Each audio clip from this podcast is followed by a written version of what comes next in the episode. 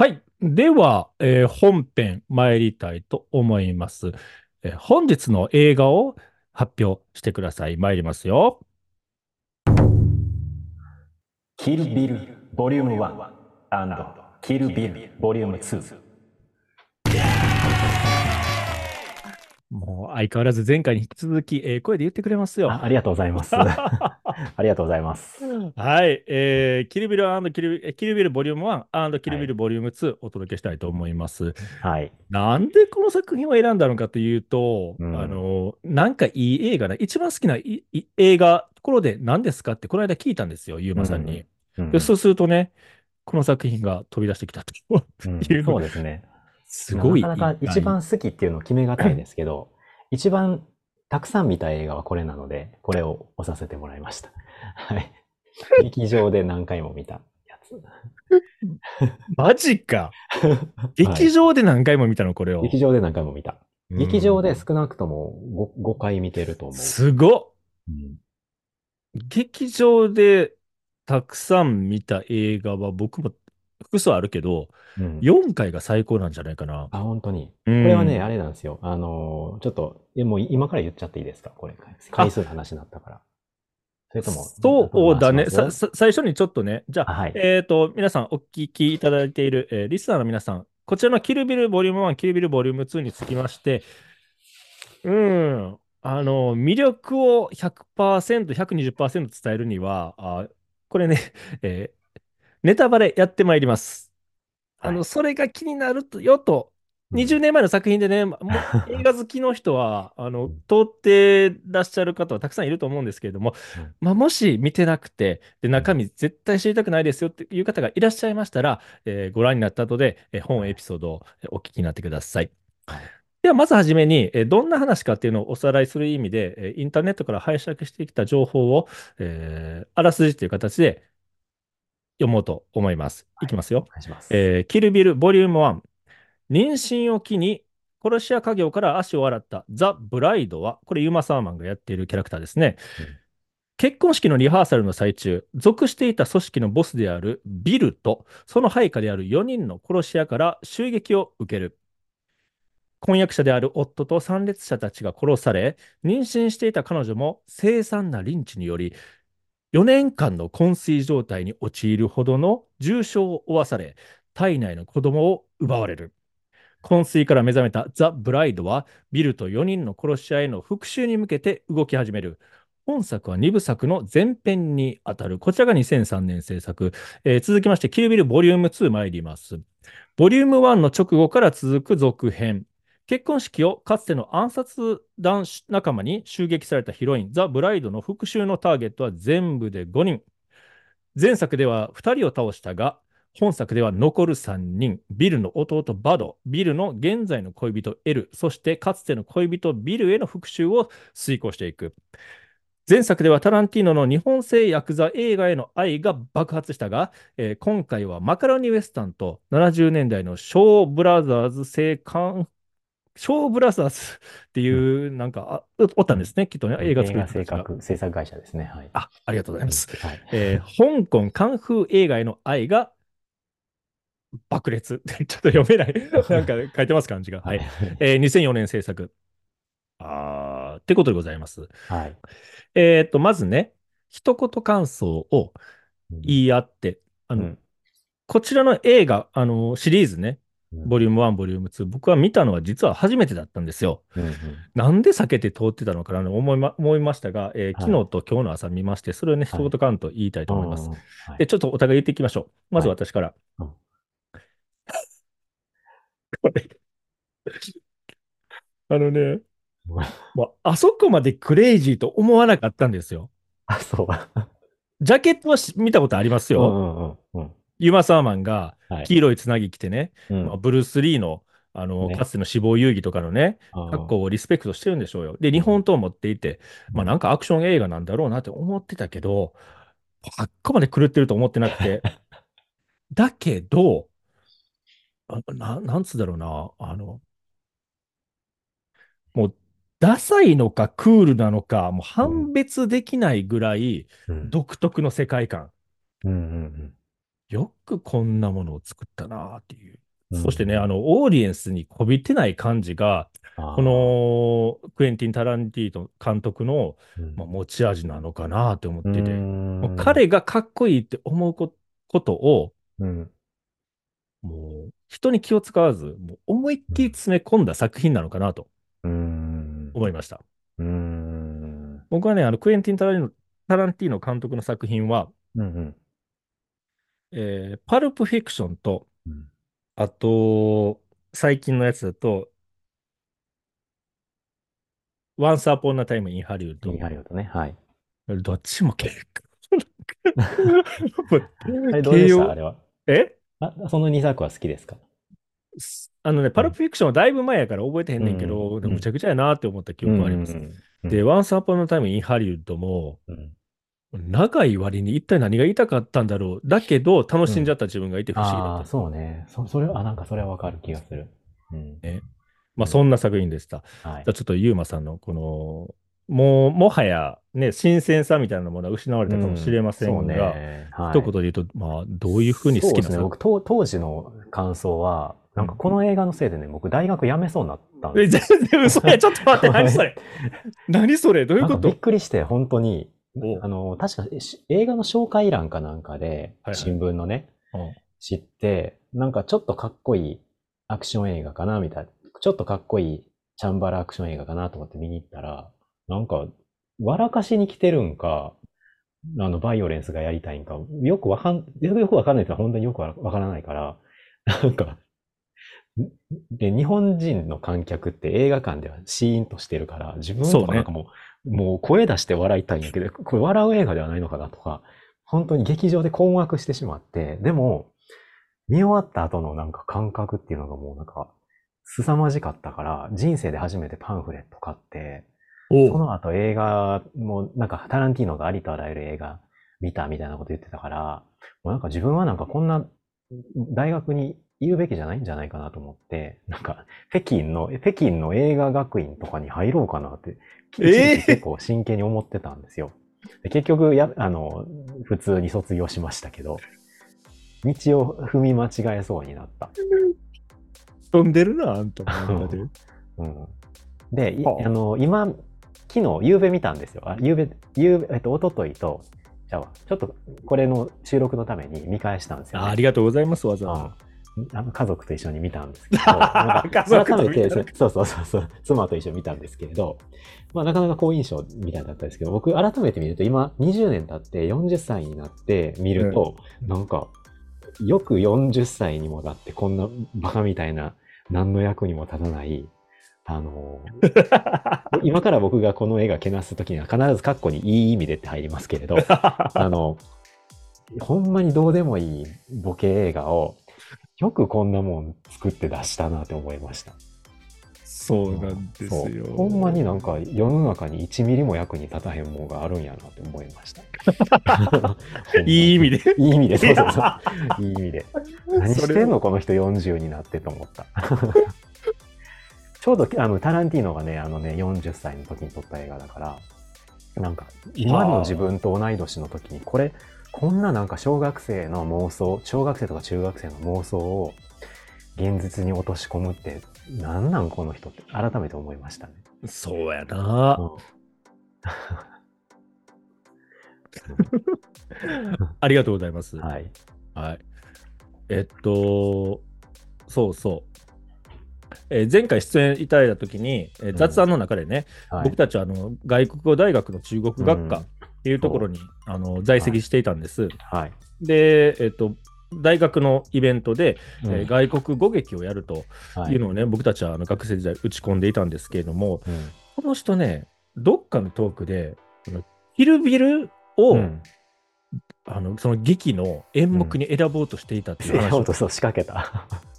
な なんんかかどういうあの監督が決まらなくて、で、その次次の年のね、なんか全部作品決めたりとか、その演目とか全部演出とか統括する人が全然決まらなくて、それいいつよ？で自分が確かだから3年生になる年ですかね。そうすると 2000? ちょっと待って。2004年とか。あ、じゃあ2000 2003年、この映画が2003年やから、うん。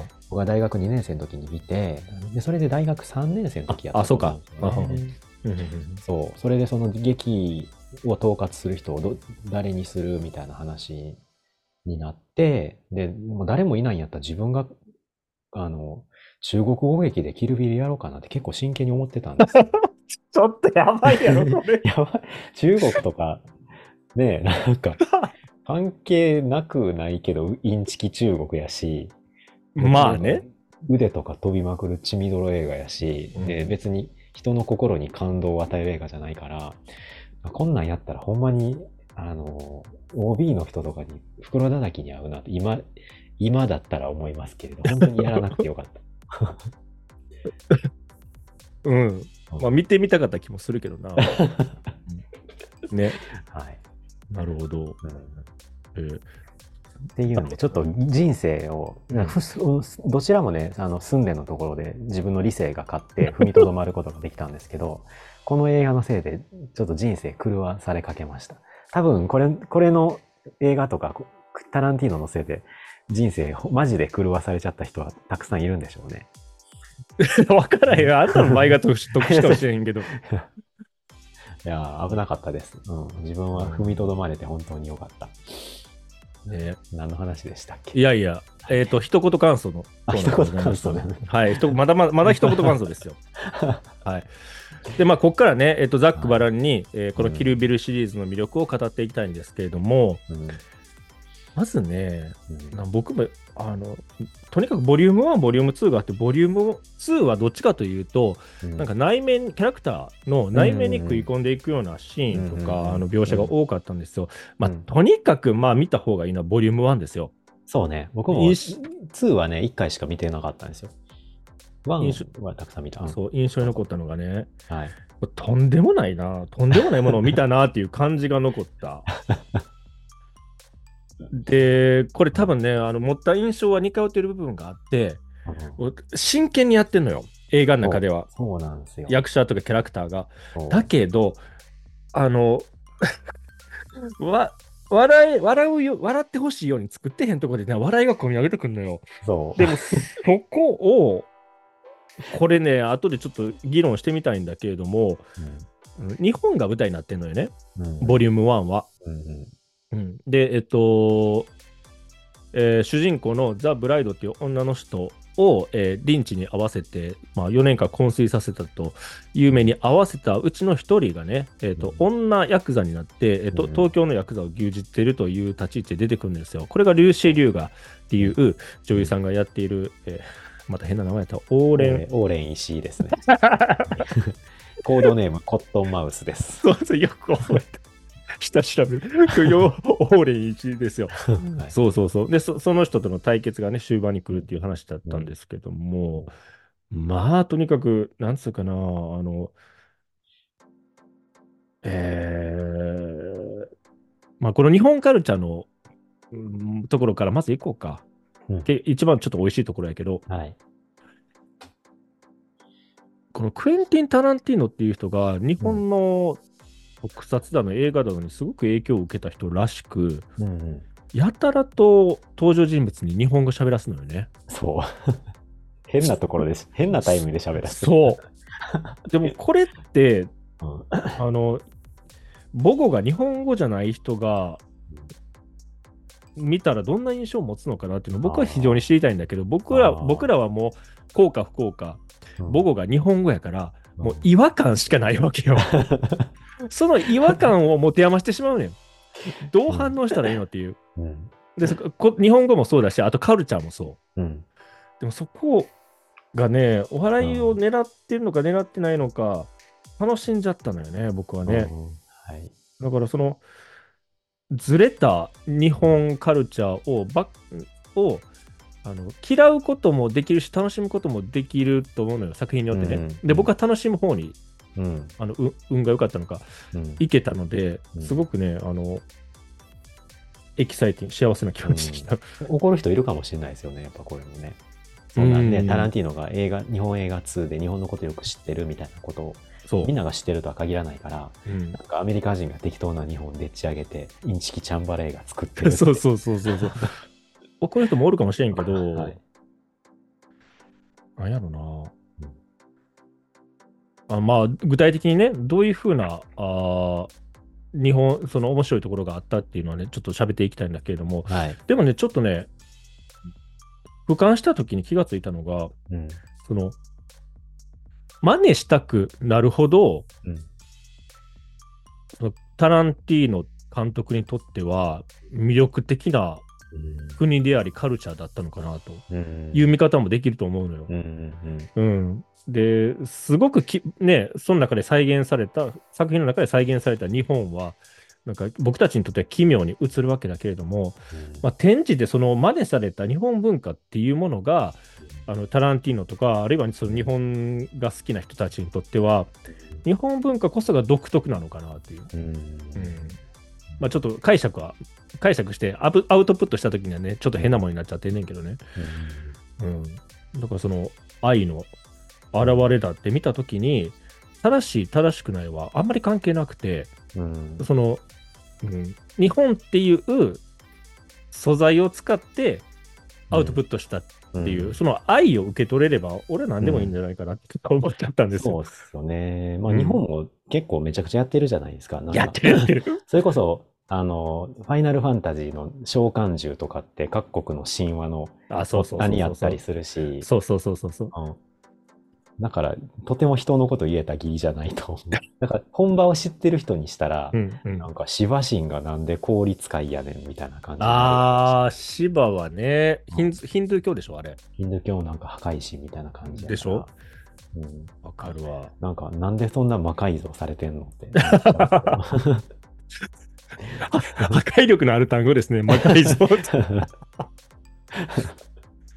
そうなんですよ。そう。うんでまあ、具体的に入っ入っていきたいんやけど、はい。まあね、やっぱりほんまに超絶いっぱいあんねんけど、まずまあ、ね、えっ、と、オーレン石井と勝負するところね、うん。うん。まあ真剣勝負なのよね、うんラストシーンは。うん。で、そこ、別に、日本庭園みたいなところで、で、に日本刀を持って、えー大ボスと主人公の対決ですよ。うん真剣勝負。で、そこで、あの、まあ、ね、スシーンとなったところにね、トークをするわけ。うんでそれが日本語なのよね。そうそうそうそう。で、その日本語で、すごい真剣な話するのになんかわ笑えちゃうん。うん、なんか、具体的に覚えてへんけど、なんか、さっきはバカにしてすまなかった。みたいなね。そうそう。うんいいよとか言って言ってま。いいよ。いい いいよ。いいよじゃやってませんましたけど。いや、そんな感じ、そんな感じ、そんな感じ。ね。そこいきなり親しげなの？みたいな。そう。でもそのニュアンスとかも分かってへんからさ。そうそう。本当に半蔵の刀だったんだねって言って。あ、そうそうそう。そうやね。うんでも、もしかしたら日本語とか全然わかんない人には、ちょっとかっこよく感じるんかもしれない。そう、そ、そこなんよねう。んあそこはでも、うん。うんどう感じてほしかったのか、僕らは、なんていうかな、真剣なシーンと言われてることのちぐはぐさっていうのを、すごく美味しく感じた。まあ、我々ラッキーですよね。うん。うん。うん。すあまずは、あそこですよ。うんで、それからね、まあ、いっぱいいっぱいあるんだけど、思いついたらちょっと言ってほしいんだけど、あ頭、あの、オーレン石井って頭スパーンって切られて脳みそ出るじゃないですか。出る出る。あれ、あれのシーン僕本当にもう好きで、ああ あれ、あそこがか。あれ本当になんかマジで切り合ってるけど、うん。なんか最後あんなアホみたいなし切られ方するじゃないですか。のあの脳みそ半分切られて。そうだね。で、明らかに、あの、特殊メイクとかで、うんうんこう、頭ちょっと盛り上げてうん。作ってるから、その脳の部分を。うん。なんかちょっとこう、頭伸びてるんすよ。よく見たら。長くなってるね。そう、長くなってる。うん。それがですすごい、あの、シーンとした綺麗な雪景色の中で、なんか真剣勝負の切り合いしている最後が、なんかそういう脳髄ぶった切りみたいな感じで、あの、で、最後、本当に半蔵の刀だったんだね って言って、言言うて死んでいくところで、もう本当にダメで、うんかっこ褒めてるんです。そうそうそう、そうです、そうです。はい。本当ね、あれはね、もうすごかったですね、本当。ねだいぶ切られてんのに喋ってたからね。え？って。そんな、大体即死でしょ。そこでなんか演歌流れるじゃないですか。演歌なのよ。うんか恨み節どうのこうの。そ うそうそうそうそう。何？そのあれ、もうギャグにしか見えないけれど、そうそうやね。なんかマジでやってるからもう、もうわからん、本当に。感情が混乱ししました、あれは。そう。すごいよ。うんあれはああいうものとして、でも拒否感はないのよ。うん。拒否感ないね。その日本っていう素材を、そのタランティーノ節タランティーノの味付けで、うんそういう鍋を作ったみたいな。それを食わされたみたいな 感じ。うんで、それそれはでも結果的に美味しかったっていう美味しかったですもんね。たまらん。あとはね、まあ、人物の名称とかもね、よくわからんのがあって、うんえーオーレン・イシイの護衛の女子高生のその名も、ゴーゴー夕張です。ゴーゴー夕張。そう。誰だよ。ゴーゴー夕張。ね。あとね、もう本当に至るところにあるんだけど、あと、日本刀の扱いね。はい。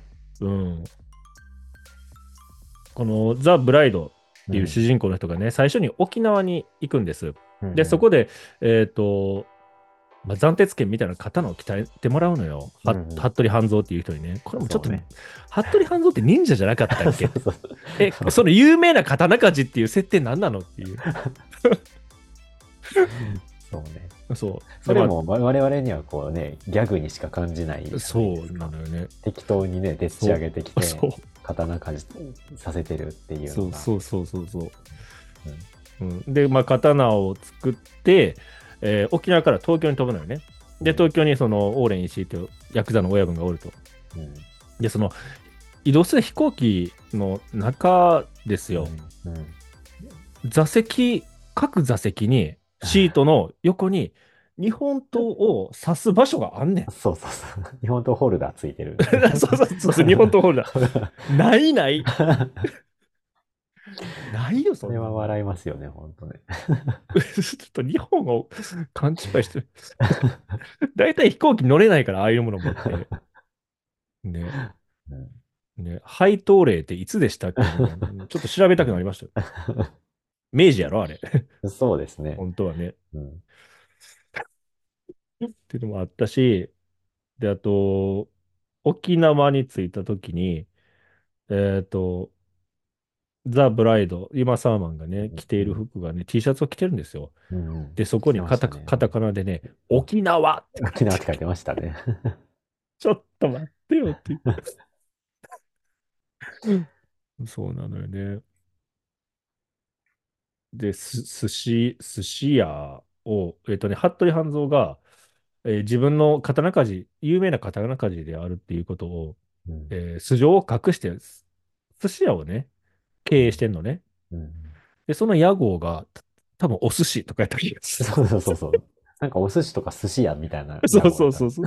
屋号がその名も、お寿司かなんか。どうよく見したっててますね、たった一回見ただけで。見るよ、そら。もう。面白い。もうね、もう勘違いカルチャー。あとは、そうやな。えっと、一番終盤の、うん。えーオーレン石井一味と戦う、なんだ、あれはなんていうんだ、料亭あれ料亭みたいな。みたいなところ、うん。あの、あれも、こういう作りののお店ってあるんですかっていう、よくわからない。で、うん。うん、ロビーみたいなところに、ね、あの、ステージみたいなのがあって、うん。そこでよくわからん女の人のバンドが、ね あ歌ってのなんかる。ししかもその服装がなんかバブリーなのに ちょっとね、そうでしたね。どうし、どうしたんだろうと。ですね。うん。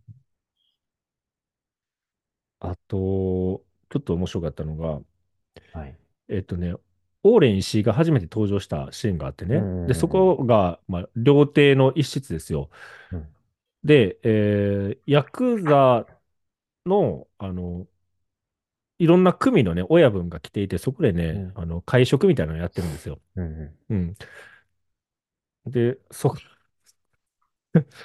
そこでね、あの、えっと、僕は UNEXT で見たんだけど、映画を。ん。あ、はいはい。英語の時は字幕が出る。あで、キャラクターが、あの、あ役者さんが何人であれ、あ、うん。日本語喋ってる時はね、字幕が出ないんですよ。ああ、そうですね。うん。で、ん日本語でありながら聞き取れないってことが起こるわけ。ああ、ありましたね。そヤクザの親分とか、早口で国村淳喋ってるセリフとか分からなかったですう。ね。分からへんね。聞き取れへんね。うんヤクザ語か？って思って、うんあれがヤクザ語が雑雑すぎて何言ってるか本当に分からなくて。あうん。でも、はあの、ストーリーの中では、オーレン石井はちゃんと聞き取って、うんで、そのね、親分の一人が言ったことにカチンときて、首切りはい切り飛ばす。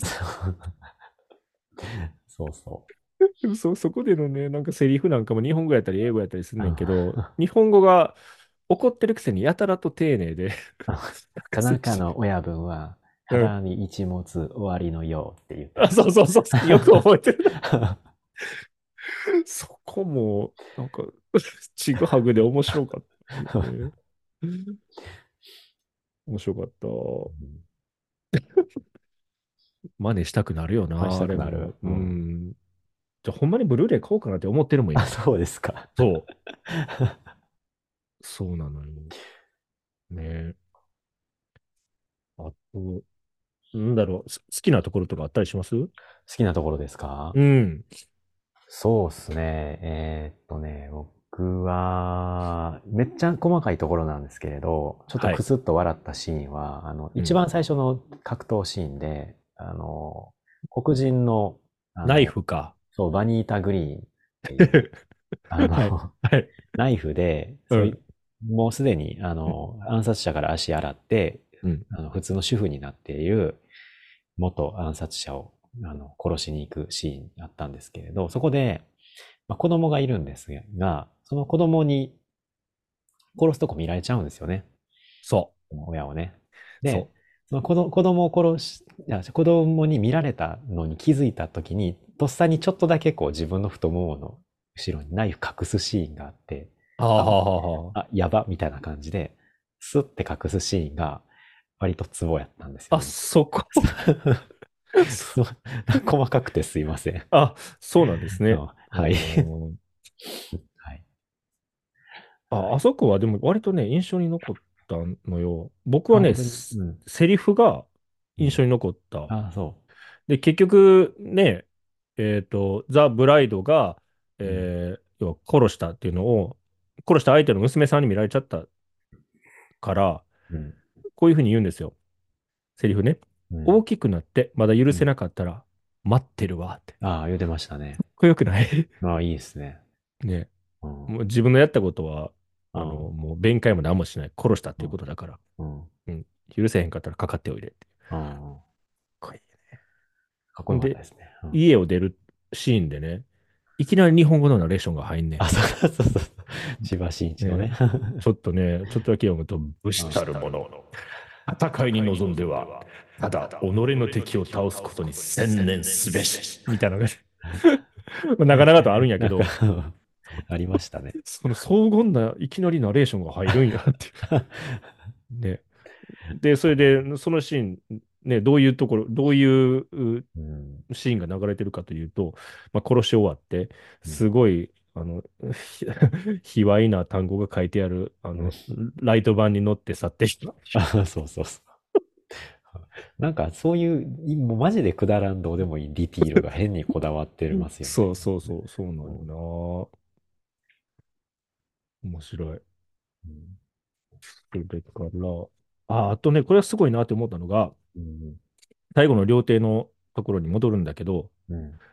えっとね、えー主人公のザ・ブライドがお手洗いに入るんですよ。うんうん。で、そこから結構長い間、ワンカットなかった。あ、そうね。あ長回しで上からなんか映したりとかね。そうそうそう。あれはびっくりしたうんうん。よ。多分、あの、うんとね、クレイジー88の軍団と戦うところまで多分ワンカットちゃうかな。あ、そう。えーでしょ？そうかもしれない。ね。うんあれはびっくりしたよ。ちょっと巻き戻したもん。あ、そうなんえ、今、え、画面切れ切れてなかったよな？って思って。え、もしかしてずっとあカメラ回してるって思って。うん。ありましたね。あれはすごかったなって思った。うんうん、クレイジー88。あの、無双っぷりも、どうなんやろう。無双っぷりは、もうありえないが買っちゃうんだけど、でもやっぱ見てて気持ちいい部分があって。そうね。うん。うん。もう100人ぐらいの手下がね、人数知らないですよ、正確な、うん正確な。えっと、オーレン氏の手下がね、もう、大勢で切りかかってくるのに、みんな日本刀持ってて、そうそそれも無双しちゃうっていうう。うん。ね。あの、あれは何なんだ？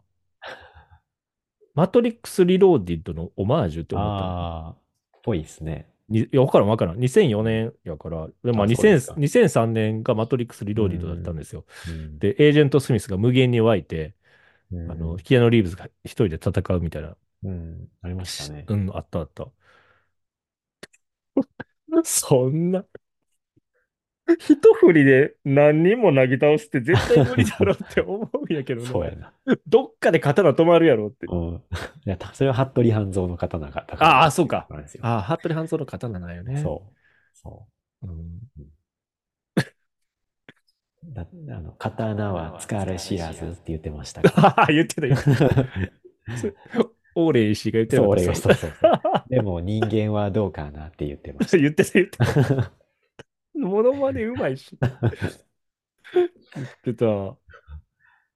そうなんよな。でも、あれも、えっ、と、そう、その大勢で、ね、大勢を相手にするシーンうんは、まあ、もう本当に血液量も多いんですよ。うん、そうね。そう。で、ね、最初の1人目、2人目、3人目、10人目ぐらいまでうん。のむところで、突然白黒になるのよ。画面がなりましたね。うん。いや、今白黒にせんくてもず ずずっと血見せてましたよね。あれね、もしかしたらね、なんか配慮を入れたんかもしれない。なんか劇場ではそうなってなかった気がするんですよね、僕。後付け？い後付けかもしれない。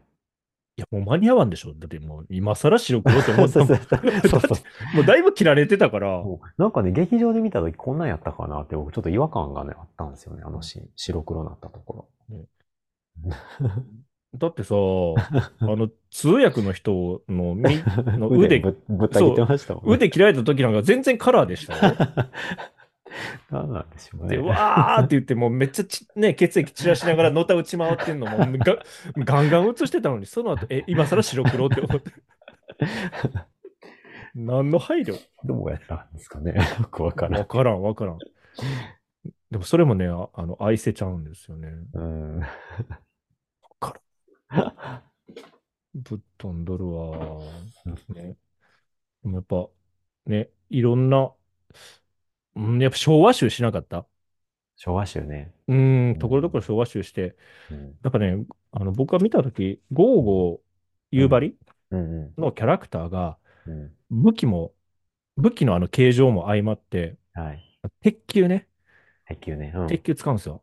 あれ、スケバンデカをオマージュしたんじゃないかと思ったの。あスケバンデカってヨーヨーやん。あ。ヨーヨーで、そうですね。うん で、あの伸縮自在っぽい何か飛ばすみたいなのを、あー弾みたいなやつ飛ばすっていうのが、うんスケバンをオマージュしたのかなあっていう。うんで、その鉄球ににカッターが仕込んであって、ー 絵の部分でスイッチを押すと、シュピッ、シュピッって、カッターがましたね。どういう仕掛けなんよって。もうね、あの、てあの武器を見見たときに、あの、思い出したのが、バーフバリ。ああ、そうですね。バーフバリでも悪いやつが、あの、使ってバラましたね。バラーラデーバっていう悪いやつが、ねはいうん、あの、もうちょっとサイズはでかかったですけど、うん鉄球持ってきて。あ、オリジナルはもしかしたらキルビルだったのかもしれないね。まあ、あれも大勢を相手にしてますしね。そうやね。うんね、そうやな。面白いわ。で、まあ、いろんなものの唐唐突感とか、うん。どこかウェス・アンダーソン作品っぽかっおた気ーがする。。うん。突然同時通訳入るとこなかった？ああ、え、あの、腕切られた人が、あ、そそうそうそうそう、通そうそうそうそうそう。うん、ありましたね。多分あのヤクザの親分らへんやとそうそうそう、思うけど、親分と話してる時うん、ですね。ここからは本音で喋りたいから英語で話しますで、そうそうそうみたいな感じがあって、そこで英語話し始めたときに、日本語で同時通訳始めるのよ。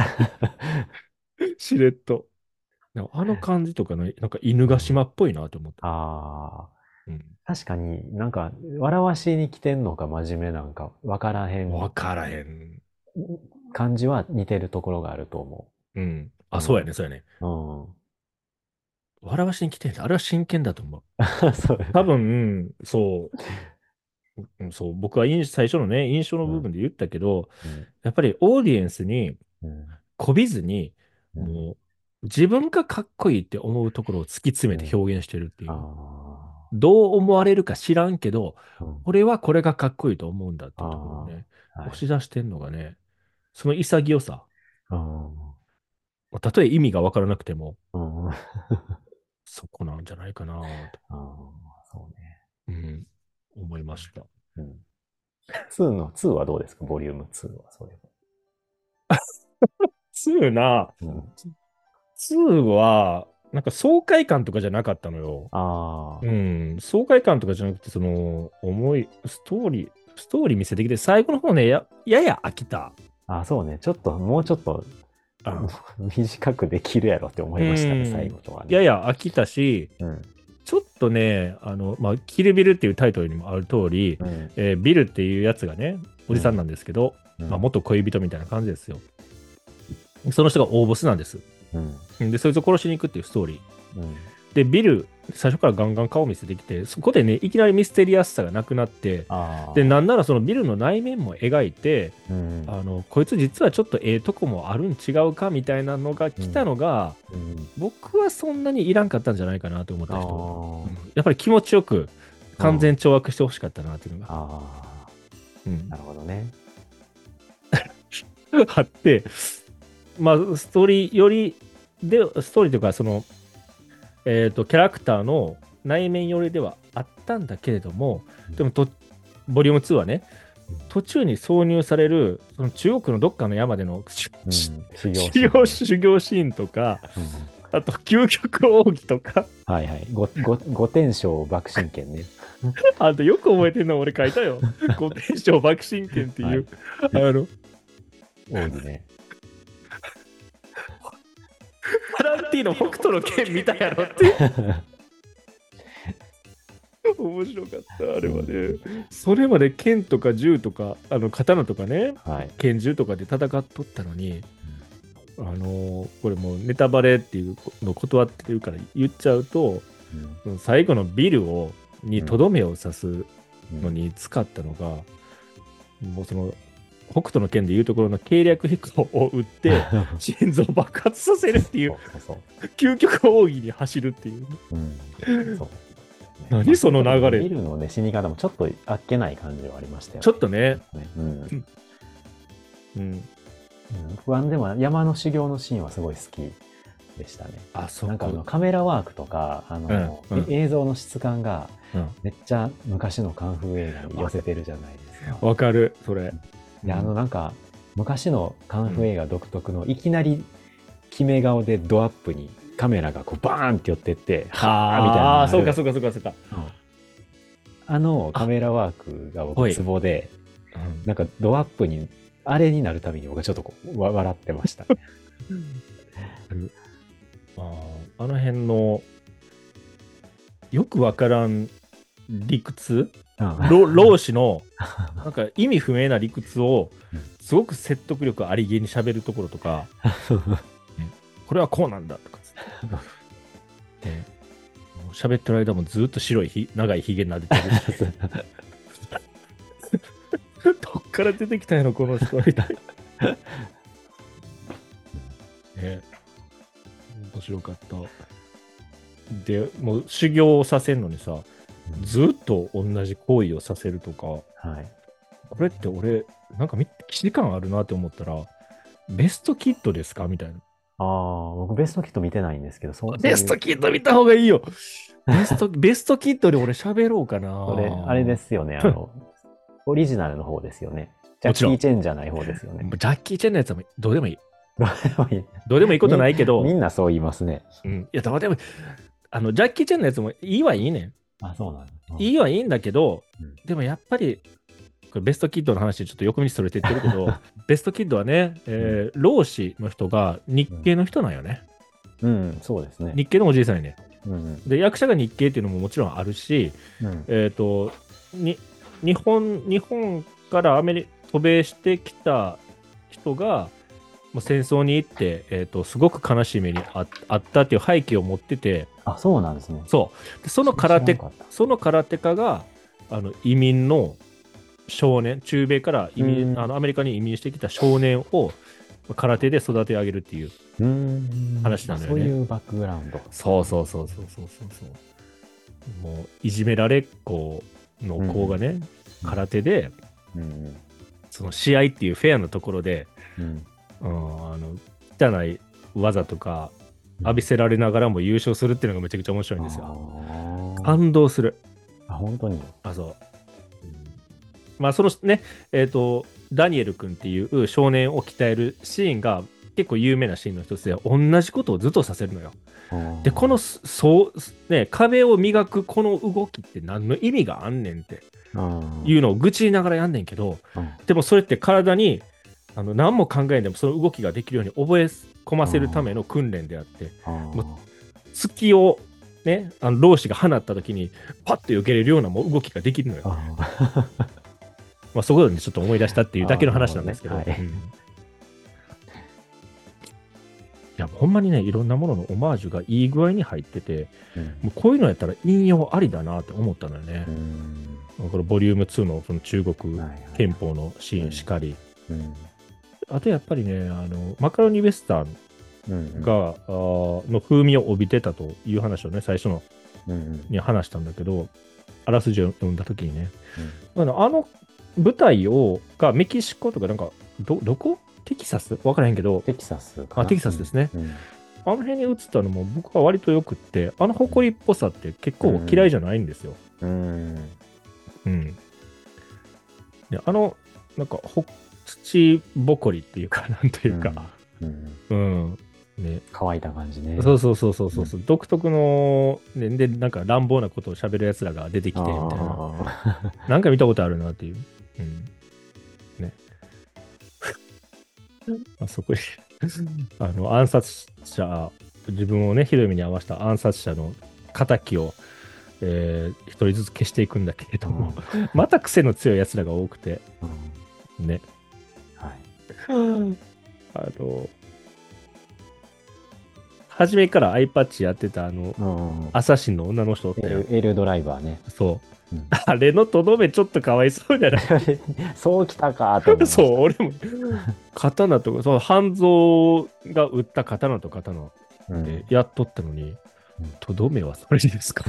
だってワンでも伏線みたいな感じで一人目抜いてたじゃないですか。ああの、あえ、覚えてへん。クレイジー88とたた戦ってた時に一人そうやってね、目ズボーって取ってたんですよ。え覚えてないわ。あ、そう。あ、あったっけ？あったんですよ。使ってたんですよ。ワンでもも伏線やん、それ。う。そう。そのまず使えますよってことでしょ？そうそうそうまいわう。。そういう時は、だからただのギャグや、ギャグにしか見えないじゃないですか。そうね。うんうん。そう目目抜いたりできるんやっていうのが、うん、それがまさかパイメイ師匠から教わってた技やと。そうやね。ああ、なるほどな。うん結構いろんな技をね、うん伝授したんですね。そう。だから結局、一番、ね、彼女がいい弟子になれたわけですよ、パイメイの。そうやな五天掌爆心剣も教わったし。何回も言いたくないな。五天五天掌爆心剣って。ほんまにこれ字幕とかにするとき、いい具合にあったね、これね。ねうん。もちろんこの、ね、あ本作の中では別のうん言葉を喋って、なんか、ファイブポイントパームプエクスプロージョンみたいなこと言ってましたよ。まんまやんか。そうそうそう。あまんまやなと思って聞いてた。面白かった。そうだね。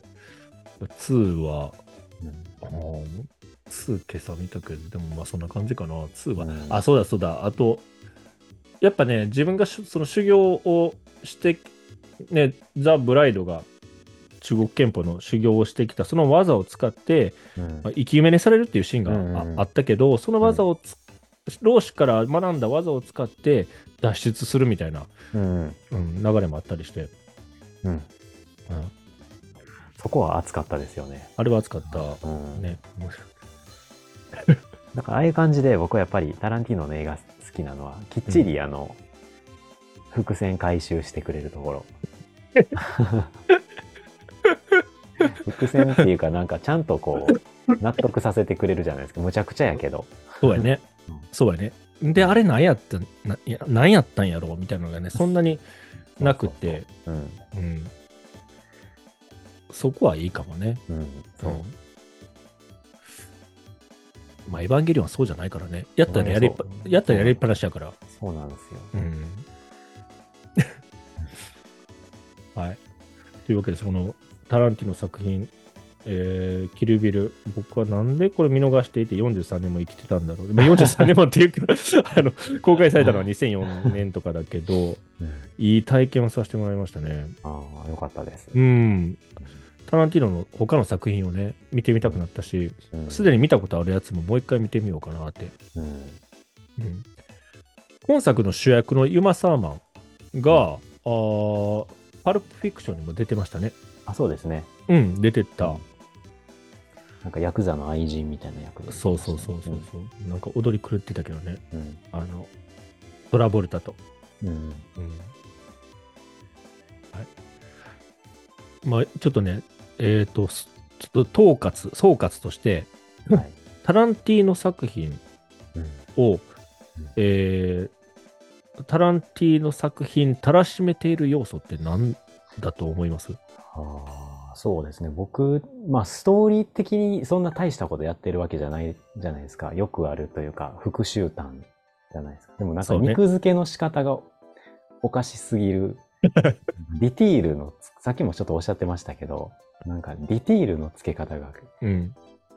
なんか独特すぎるのが、まあ、やっぱ特徴なんかなと思いますね。セリフ回しとか。そうやね。うんちょっともうセリフ回しとかもう早く話進めてくれよと僕は思いますけれど。他の作品とか見てても、うん。うん。そこがもうやっぱ誰にも真似できない、そうだね。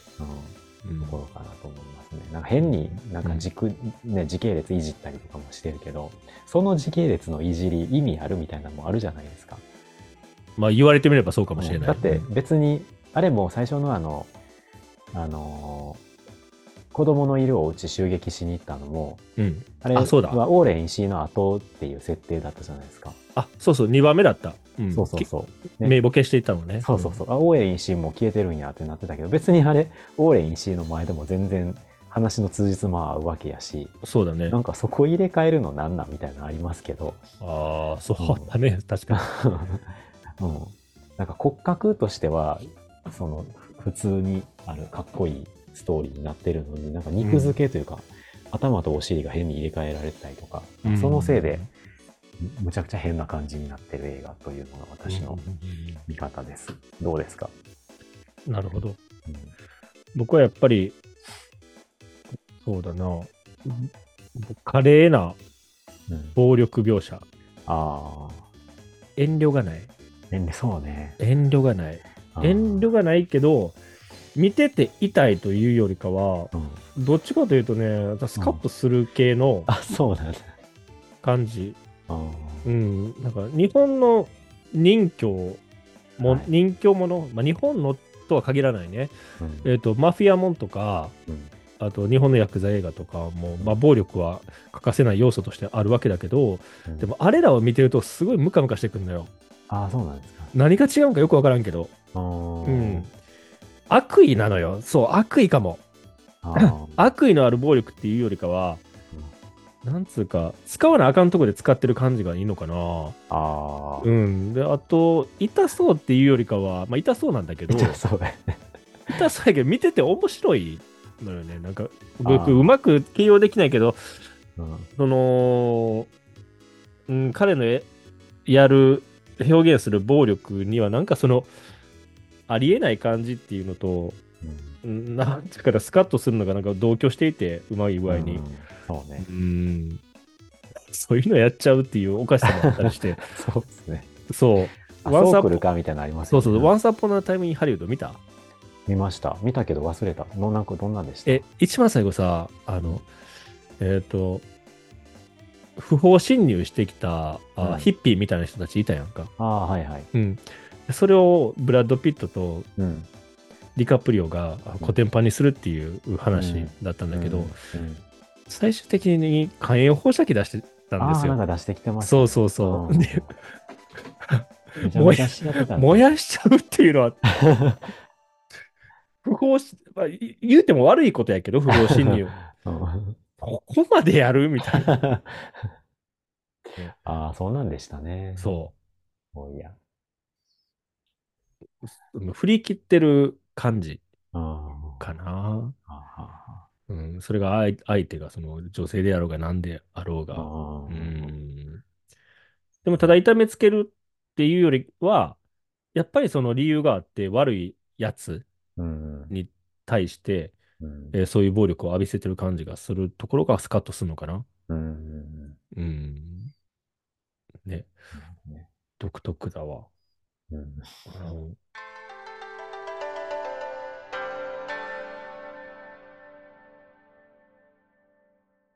ちょっとあなた喋るの面白いからさ、あの、はい。また定期的に出ていただけませんか？あ、もちろん、もちろん。あありがとうございますはい。ちょっと話してみたい映画をじん、なんかじんわり決めてから終わりません？あ、いいですよ。それだとあれですよ。今回僕が、あ、あの、提提案というか自分が好きな映画を出したんで、信夫さんが好きな映画とかでもいいし。僕か。うん。どれを持ってくればいいのか。どうしようか。え、今、上映してるやつとか、あ、近日上映するやつで気になってるやつとかある？うん。近日上映ですか？それね、まあ僕ちょっとね、見たんですけどね。オッペンハイマーちょっと重すぎるかな。オペンハイマーね、オペンハイマー気になりますね。オッペンハイマーやる？うんまあ、見に、まあ、見には行くつもりですけど。いい合わせていこうか。あ、一緒に行きます？行こうか。もうそれでも全然僕は。うん、まだ、でちょっと、結構いい感じじゃない ?1 ヶ3月で月したっけあれそうそう、って3月末ぐらい。ああ、はい。うん。で、ほやほやなところをちょっとうん。ね、収録してトークしようかなっていう。はい。オッペンハイマーやろうかなとはい思います。で、まあ、叱るべきタイミングが来たら、マッドマックス怒りのデスロードと、はいフュリオサっていう順番でね、いいです。ね。この24年度のロードマップがだんだんだんだんできてくる。はい、えー、ゆうまさんと喋りました、えーキルビルボリューム1キルビルボリューム2でございました。こんなところでいいですか？はい。永久に出てきそうであるああるけど。はい。ではエンディングに参ります。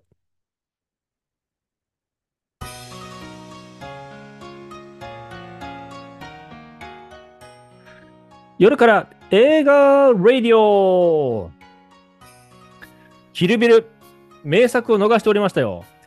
人と一緒に喋るというのはね、この 自分が逃してたこの名作に触れられるっていうのもその機会を得られるという意味でもいいですね。うん非常にね。はいうん映画の輪が広がっていってて、非常に嬉しいです。はい。はい。えーこれからも、リスナーの皆さん、ゆうまさん、一緒に映画を楽しんでまいりましょう。よろしくお願いします。よろしくお願いします。